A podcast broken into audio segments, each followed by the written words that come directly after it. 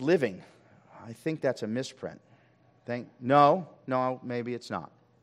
Instead of Thanksgiving, thanks living. Thanksgiving is a day, right? And that day's coming up. So we decided to do the Thanksgiving message before instead of after. It depends how, the, how it times out when Thanksgiving comes. But after Thanksgiving, we're, we're, we're running out of time for Christmas and we have our Advent messages. So we're doing Thanksgiving this week. And I titled the message Thanks Living. Thanksgiving is a day, thanks living is a way. You're going to see how this all ties in. But the subheading for Thanksgiving is the tears of Rachel. This is, this is really, this is deep, but it's neat. And I think you're going to see something very special this year under this title. Home for the Holidays is the title of the message. If you're going to your scriptures, they'll also be on the screen. You can go to Jeremiah the prophet, chapter 31. You might remember Jeremiah's chapters, the way they're broken down, but 30 to 39, they're really, there's a messianic thrust deeply in those chapters, and you're going to see it again here. We're in Jeremiah 31, 10 to 12, 15 to 17. But let's go back to the phrase home for the holidays. Do you know that the, the number one travel day of the year, do you know what that day is?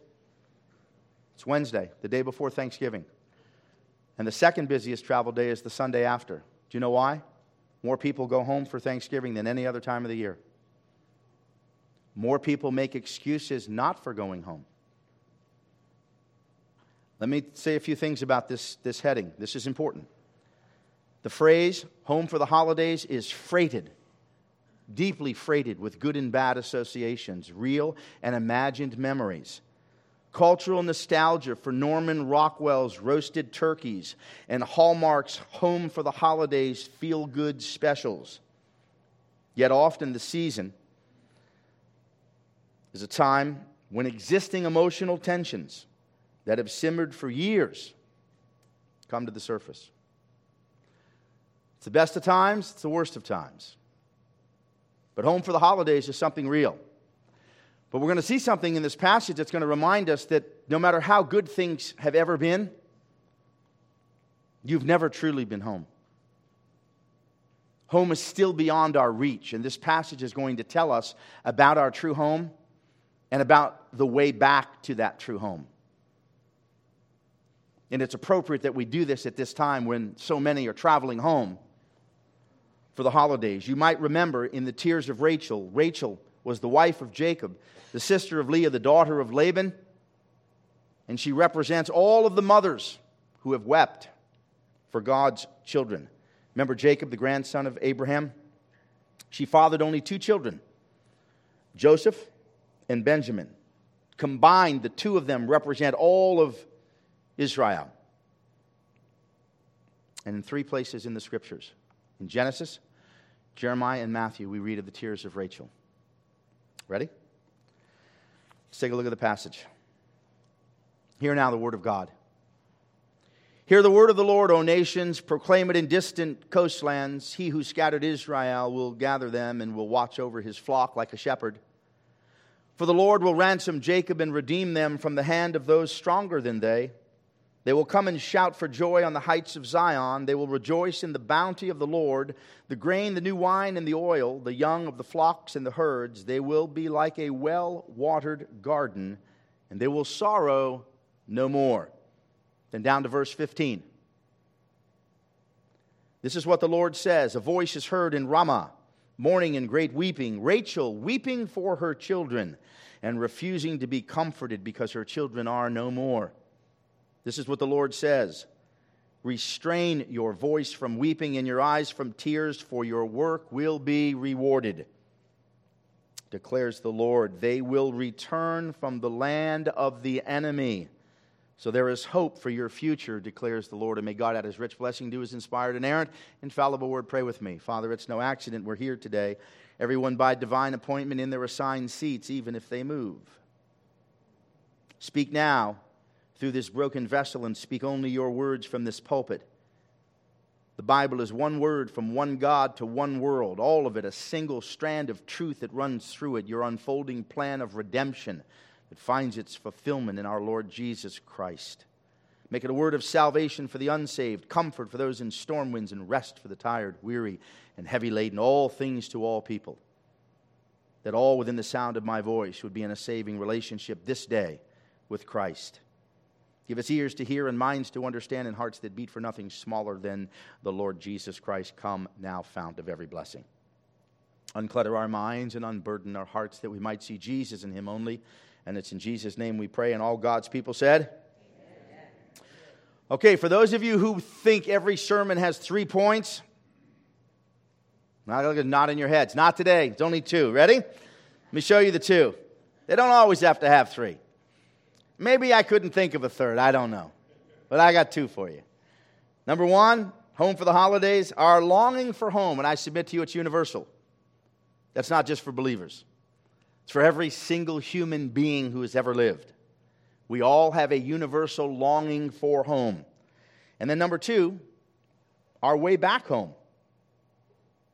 Now, let's talk very briefly and give a little context so that we can be clear. Remember, you have to come to the scriptures. You have to understand what the scriptures mean in, in the original context. Then you have to then work from there and try to figure out what's going on. And theological teachers who have taught me over the years will talk about two horizons the, the first horizon and the second one. The first horizon, Jeremiah is speaking about what's called a literal, a literal ho- homelessness, right? Israel had been conquered, they were taken captive. And they're, they're, they're going into the Babylonian captivity. After 70 years, they had been set free. So, this is a literal event in history that has taken place. They were homeless, they were without a home, and they were brought back home. So the modern contemporary reader, or perhaps somebody sitting here today, or by way of the internet, remember, we're live streaming, so don't go to sleep. Somebody says today, so what? What does that have to say to me all these years later? What difference does that make in my life today? And I submit to you, it makes all the difference in the world in understanding that what happened to the people of God, Israel, then, in being scattered, being held captive, and then coming back home, was a shadow, just a shadow of the substance of the promise of the gospel and what was going to happen through our Lord Jesus Christ. Okay? A little more background on the cultural context today so that we can understand this message at the deepest level. Let me make something perfectly clear. The deep thinkers, the existentialists, did not, over the, over the centuries, they did not invent alienation. Inspiration in Scripture instructs us in Genesis 3 that every single person has been alienated from God, from each other, from nature, from our very selves. We are all alienated. You have the only worldview that speaks into the reality of the world in which you live in. And that was preserved for us through the writings of some of the greats, St. Augustine and Blaise Pascal and Kierkegaard. But you have many of these, these existential atheists who have been writing about this particular problem on alienation. And they said that you cannot understand the human condition apart from the concept of alienation that we all sense that we are alienated from something that we can't really put our finger on. But we know that there's something missing. So when I'm speaking to a skeptical unbeliever, and they say to me that very thing that, that I just I don't sense that, that, that, that I'm, I'm connected to, to, to what I should be connected to. And so I say to them, So you believe that the universe is a product of time plus matter plus chance? And you believe yourself is a product of time plus matter plus chance? Why do you feel alienated? What's wrong? A fish in the water doesn't feel alienated from the water. Say, I feel wet. You fall in the water, you feel wet. You go, I don't belong here. Because you don't belong in the water. But if you're just a materialistic being and this is just a material world, why don't you fit?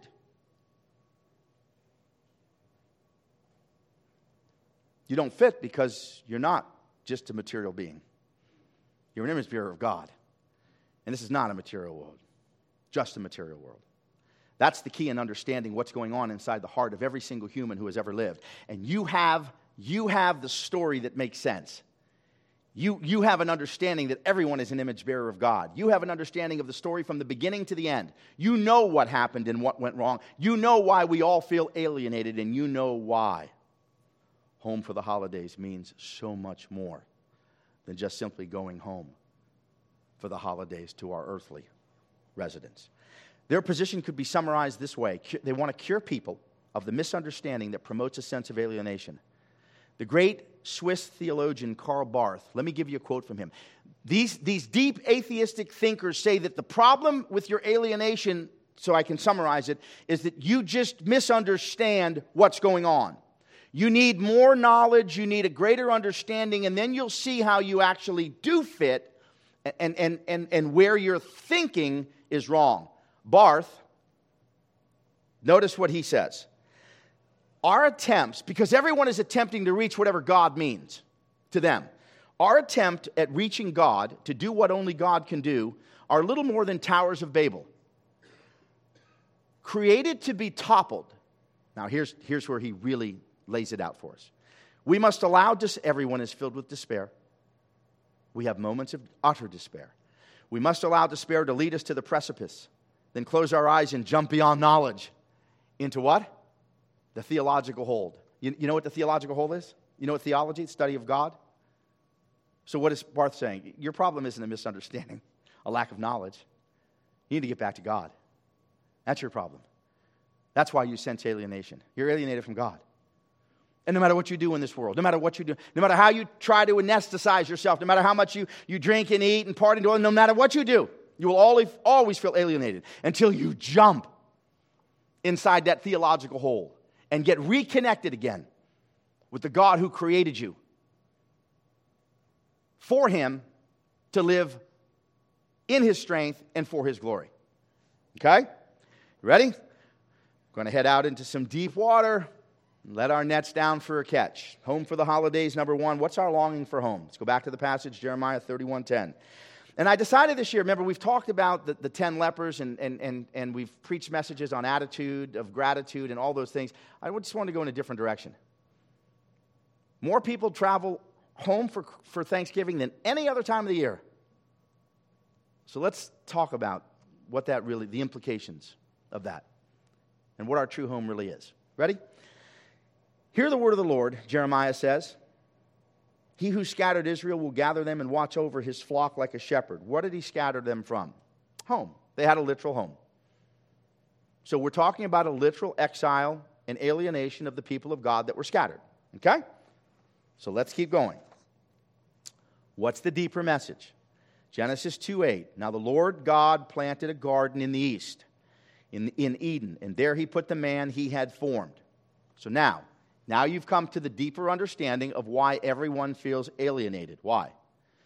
You have a collective, me- you have an individual personal memory of, of home for the holidays, yes? We all have memories of our home for the holidays. We'll talk more about it in a moment. But we have a collective memory, all of humanity, for a home that we've lost. And, and what is that home? It's that home was in the garden. Take a look. God made us for a home in the garden, and He planted us there. So we lived in a home that we were, cre- the home was created for us. We walked with God in the cool of the day. We lived before the face of God. We were at home. We were not alienated. We, we did not feel disconnected. Everything worked. The psalmist puts it this way Psalm 90, verse 1 Lord, you have been our dwelling place for all generations. Home is where? Where God is. So even the home you remember, no matter how great that home may have been, no, no matter what it was, you still were never home.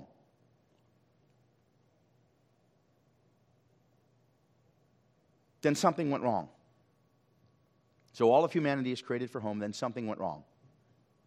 This is part of your story that makes sense when you explain it to unbelievers. What went wrong?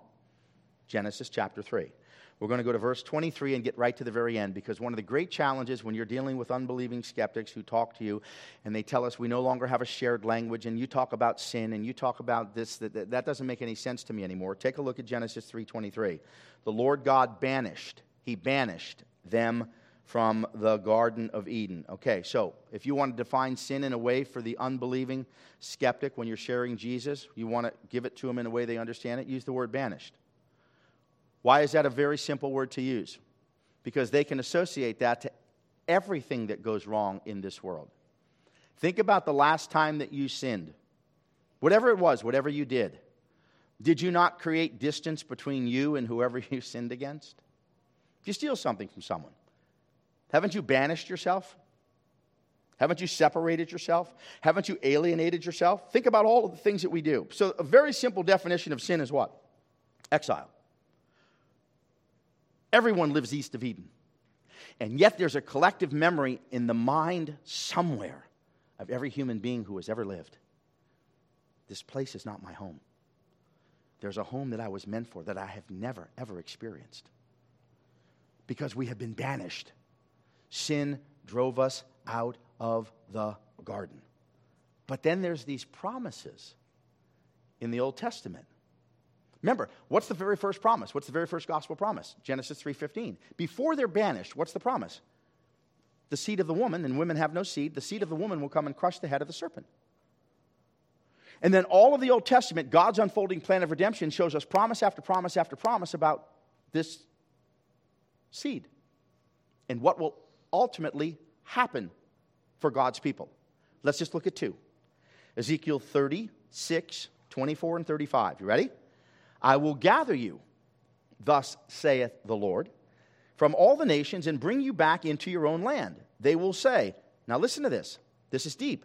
This land was laid waste, which this land that was laid waste has become like the Garden of Eden. What's going on? You have to ask, why, what is that in there for? That's the collective memory of all of humanity. Your true home was in the garden and it's been lost. Parrot Milton was right. Paradise has been lost. But God makes this promise that it's coming back. And the land's not just going to be restored. I'm not going to just restore the land for the years the locusts have eaten. We're going to make it like a Garden of Eden. Then we're going to put the whole thing together with Isaiah. And I only pulled up two passages because we don't have enough time. You can study more on your own. You ready for Isaiah 19:25? The Lord will bless them, saying, Blessed be Egypt, my people. Stop. Do you understand what that just said? Was Egypt the people of God? Of course not. Blessed be Assyria, my handiwork. Were they the handiwork of God? Those are the ones that brought God's people into captivity. And Israel, my inheritance. What is God saying? All of humanity is homeless. And all of humanity will one day return home from every tongue, tribe, and nation. You want to understand the human condition? That's why they feel alienated. Why? Why, if this is a material world and you're just a material being, why don't you feel at home? There's something that is absolutely missing that you deny, that you refuse to even begin to acknowledge. And no one put it better than C.S. Lewis. And this speaks to every human heart, not just the unbelief. We all have sensed this. I guarantee you that all of us are sensing some of this even now. Lewis, in, in, in Mere Christianity, notice what he writes. You ready? And then we'll go to our second point and we're done. If we find, and we do, ourselves with a desire that nothing in this world can satisfy, the most probable explanation is that we were made for another world. When was the last time you experienced that? How often do we experience that? Think about the greatest memory that you've ever had for, for, for Thanksgiving. The greatest one. The greatest time that, that your family ever had.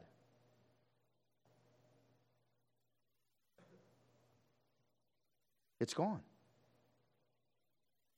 It's a home you never truly had. You ever go back to a, home that you, you maybe you grew up in, a place where you had these memories, and you go back and you go, it's not really how I remembered it. Why?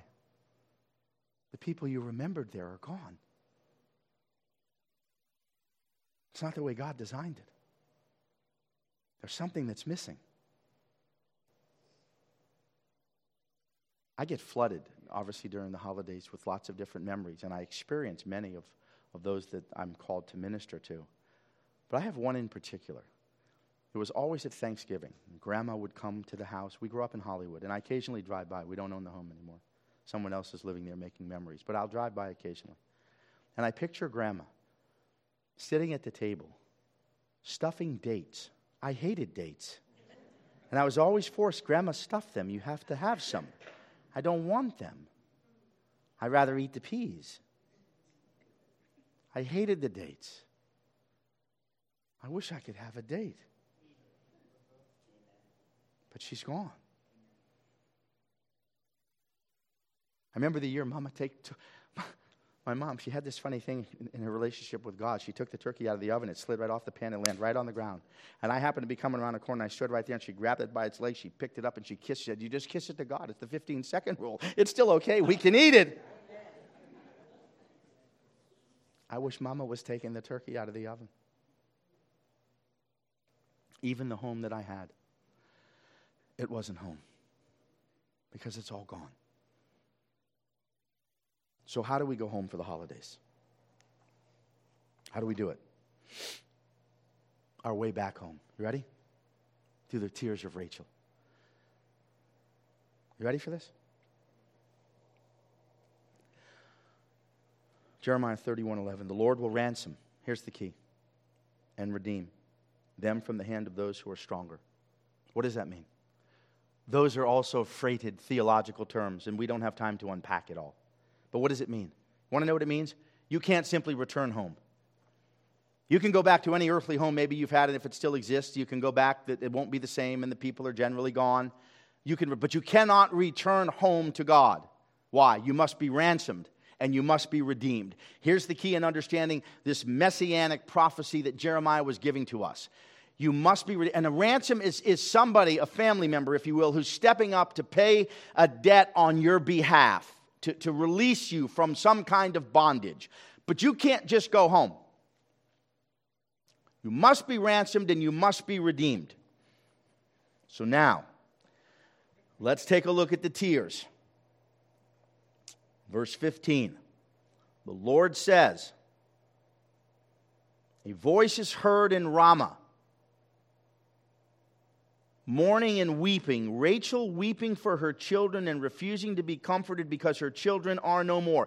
We have to unpack it very briefly. What is Ramah? Ramah is a staging station.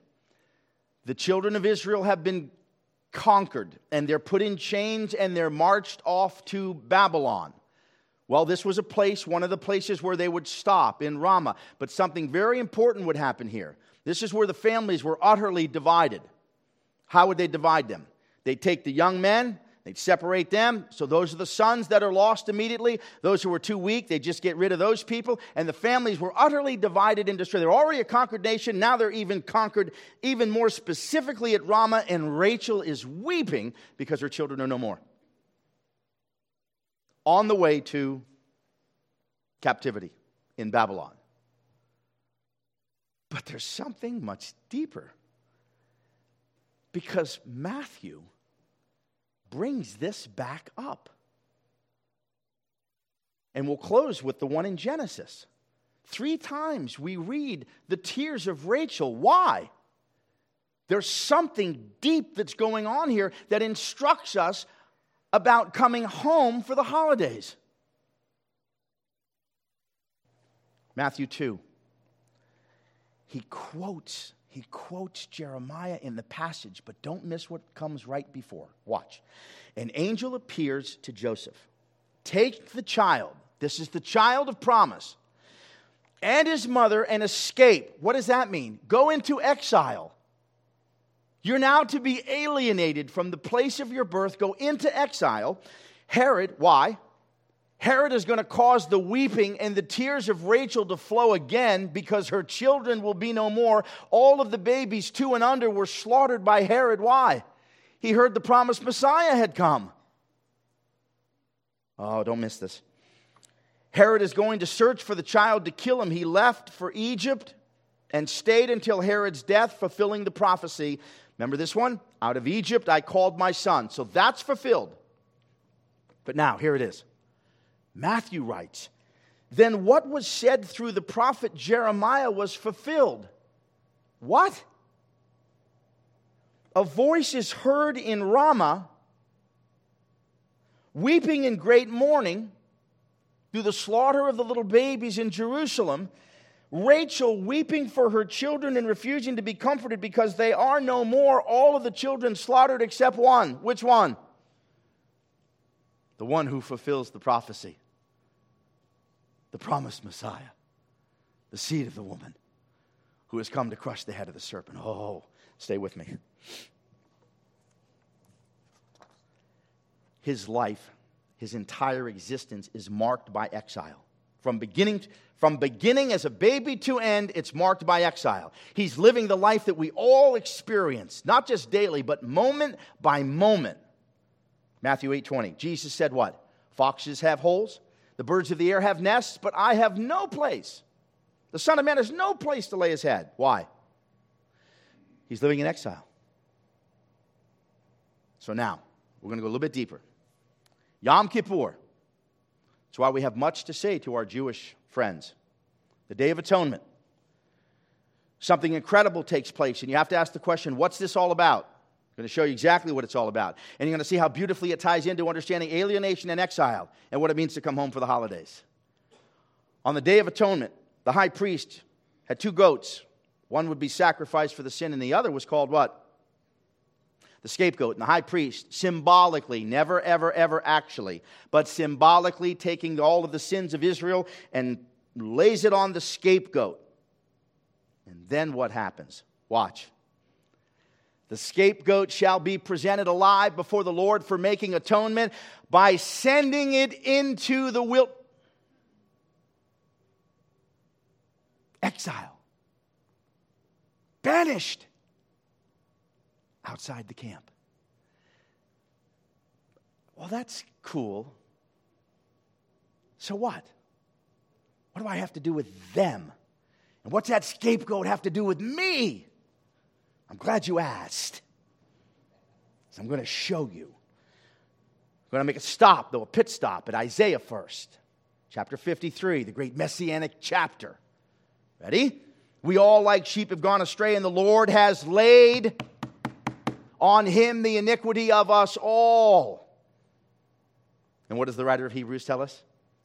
Ah, Jesus, the true scapegoat, suffered outside the gate. He was sent outside the camp. He was sent into exile. He was alienated even further for the final time outside the gate to make the people holy through his blood, the true scapegoat. Here we do not have an enduring city. You don't have a true home. But we are looking for the city that is to come, are we not? So, how do we close this? We're going to go back to the beginning in Genesis, the first time we read of Rachel's tears. And then you're going to see Jesus. And then we're going to sing. Rachel began to give birth. Oh my. Jacob his family was in exile. Jacob was coming home with his family and Rachel. And while she was on the way home, she was giving birth to her last child, Benjamin. The midwife said to her, Don't despair, for you have another son. It's a great treasure to have a son. And she breathed her last. She wept, for she was dying. Rachel, in her tears, she died in childbirth.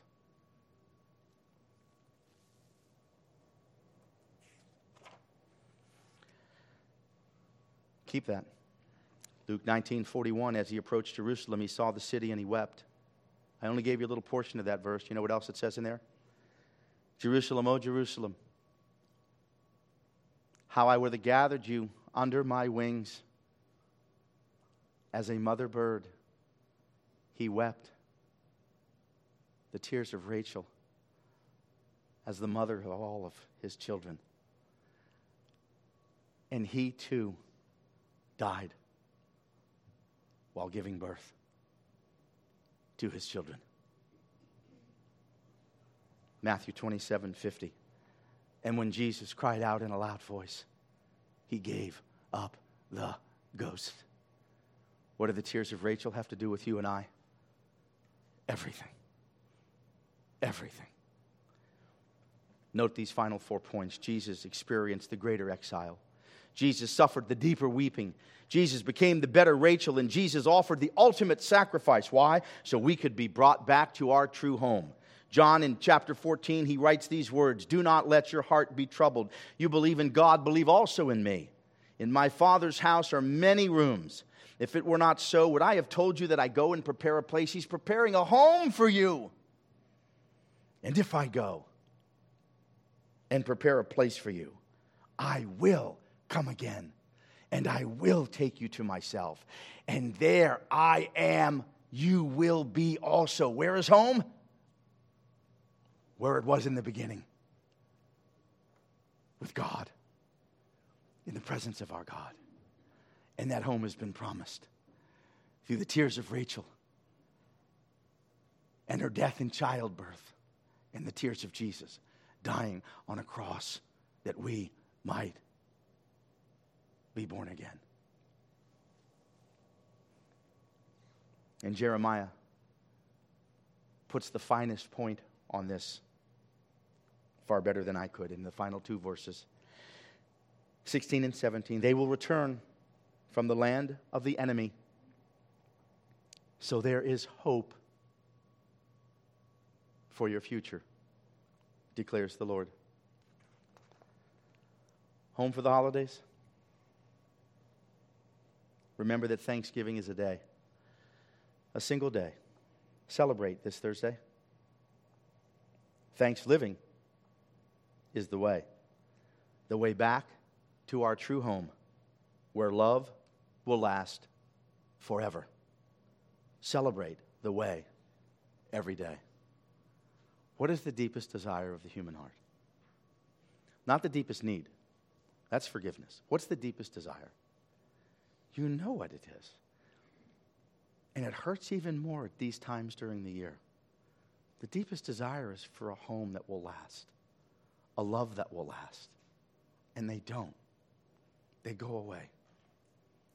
They all go away because they're not our true homes. And it's not our true love. But through the tears of Rachel, and the tears of Christ, we understand our way back home. We must be redeemed. We must be ransomed in order to return back to the garden, to the new and better garden, the new heavens and the new earth, where God has promised you a seat at the table.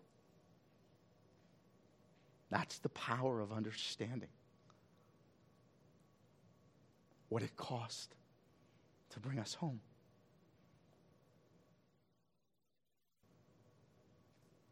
It's the best of times and it's the worst of times.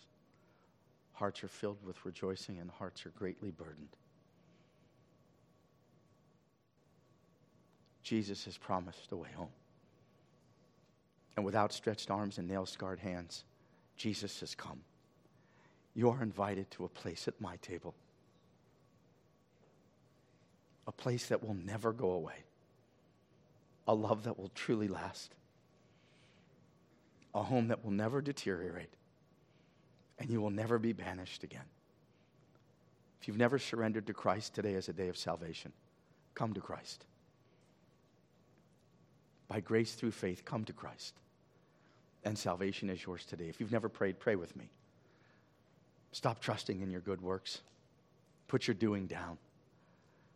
Trust in the one who wept and died and rose again that you might have eternal life.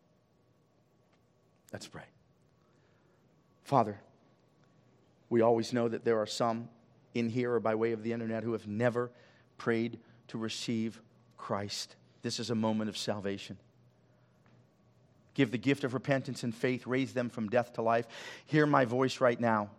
All those who have never prayed to receive Jesus, you've heard the gospel, you've heard the truth. The tears of Rachel pointed to the tears of Christ and the cross. Oh God,